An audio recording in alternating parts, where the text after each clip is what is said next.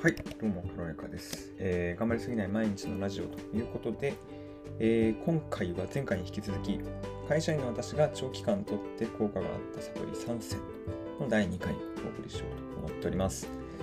えっ、と、この放送は外資系企業からリクルート、現在 IT ベンチャーのマーケティングマネージャーをやっている軽やかが、えーこれまで何とかサバイバルしてきた経験から、えー実践検証してきた生産性が上がったり、ストレスに折れないコンディション作り、そして、えー心穏やかに過ごせるマインドセットなどをお届けします。はい。えっと、前回引き続き会社員の私が、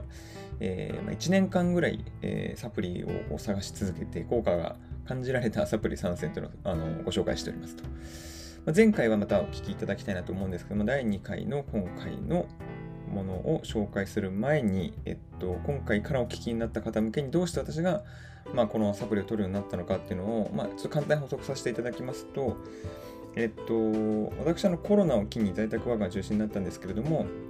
えーそのあたりからま運動不足の解消とかも兼ねて筋トレとか朝散歩っていうのを始めたりすることになりましたと。で徐々にそれ習慣化することによって、えー自分の体調の変化とかあ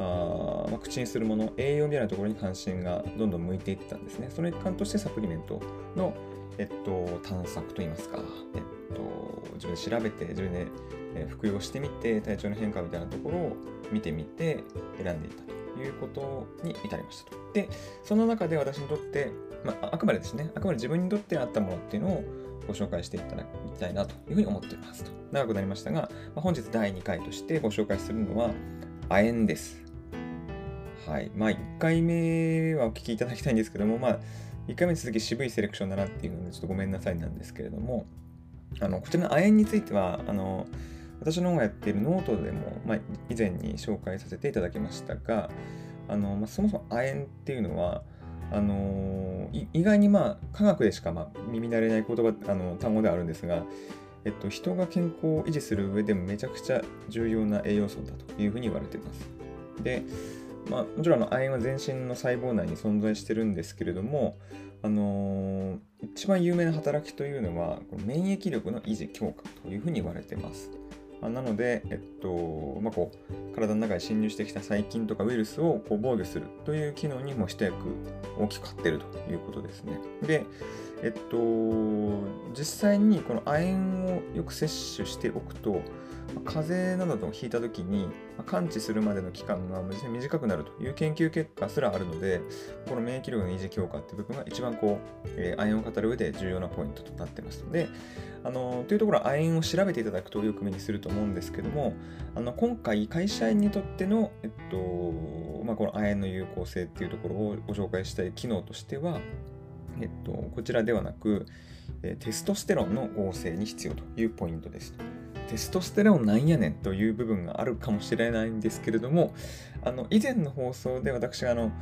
筋トレ続けてますっていうお話の回お聞きになると分かるんですけども、あの多くの会社にとってあの集中力とかやる気っていうのは毎日の会社員生活を送る上ですごい重要だったりするんですが、これらを高める上であのテストステロンという、まあいわゆるホルモンですね、この脳内物質をが非常に重要になってくるということをご紹介したことがございます。で、そのテストステロンを構成する、生成する上で筋トレっていう部分が重要になってきますよっていうご紹介したんですけども、実はこのテストステロンをあの効率的に生成するためには、まあ、亜鉛が使われるということが分かってます。なので、えっと、まあ、せっかく筋トレするんであれば、しっかりと亜鉛を入れてあげて、えっと、効率の良い亜鉛あのテストステロンの生成につなげていただくという部分で非常に重要と。で、筋トレしてない方にとっても、あのこのテストステロンはもちろん生成され、その時に亜鉛が入ってないと十分に、えーっと生成されないということが分かっておりますので、非常に重要なあ栄養素ということが分かります。で、えっと、補足ではあるんですけども、あの亜鉛はあの傷を治す治癒効果にも言うあの自分が持っている治癒力を高めるという効果としても、えっと、スポットが当てられていまして、まあ、つまり、まあ、傷の治りをこう早めるというパワーですね。で、えっと、筋トレをする、筋トレのことばっか語りすぎてあれなんですけれども、この、まあ、例えばこう毎日筋トレしてるとか運動してる方にとって、えっとまあ、たまにこう強度の高い運動をすると翌日筋肉痛になったりするかなと思います。これっていうのはまあ、ご存知の通り、筋繊維と呼ばれるものが、まあ、損傷して、まあ、それを治って、それに筋肉が大きくなったりとか、体力がついていったりはするっていうあのプロセスを経るんですが、まあ、この一時的な筋肉の損傷っていう部分は、まあ、非常にえっと、ダメージを与えてられている状態なので、この損傷の回復にも亜鉛っていうのを取っておくと、まあ、非常に治りが早くなったり、えっと、パフォーマンスを高めることが効率よくできるということが言えると思います。なので、えっと、テストステロンを高めること、および筋肉の修復、またあの傷の損傷を回復するパワーを上げる上でも重要ということが、えっと、亜鉛の大きな特徴かなと思っています。はい。で、とは言っても、この亜鉛ってわざわざいるんかいっていう部分において言うと、あのー、まあ、いりますと。結論いりますと。で、えっと、まあ、国やその世界でこう、調査調査されている栄養素のデータによりますと、まあ、世界的に見ても亜鉛不足というふうに言われています。で、こちらの亜鉛を補充するためには、基本食事で補っていただくのがあの基本かなと思っておりますが、えっと、亜鉛自体はあの具体的に言うと牡蠣とか、えー、カニやロブスターなどなどの魚介類とか、えーと、豆類、ナッツ類、全粒穀類など、どっちかというと、なんかこう、日本人にとってその常用できるというか、まあの習慣的に、えー、取れる食材には、というよりは、割とこう意識しないと取れないものっていうのが多くあるということが分かっています。なので、もちろん基本、あの、あれは日常の食事で補うとは基本ですけれども、まあ、安定した塩供給ということをする上でサプリという手段をとっても、まあ、会社員の、まあ、なかなか食事が選びにくい会社員の生活にとっては、まあ、一つの良い手段かなというふうに、えっと、僕の方は考えています。ということで、えー、習慣にとるようにしながら、まあ、サプリで補っていくということを、えっと、ちょっと考えていただければなというふうに思っております。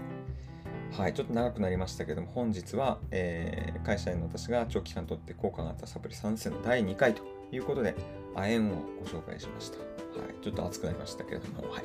とっても重要な要素かと思っています。本日の、えーと、放送が良かったなと思う方がいましたら、まあ、いいねだったり、フォローだったり、コメントいただけますと、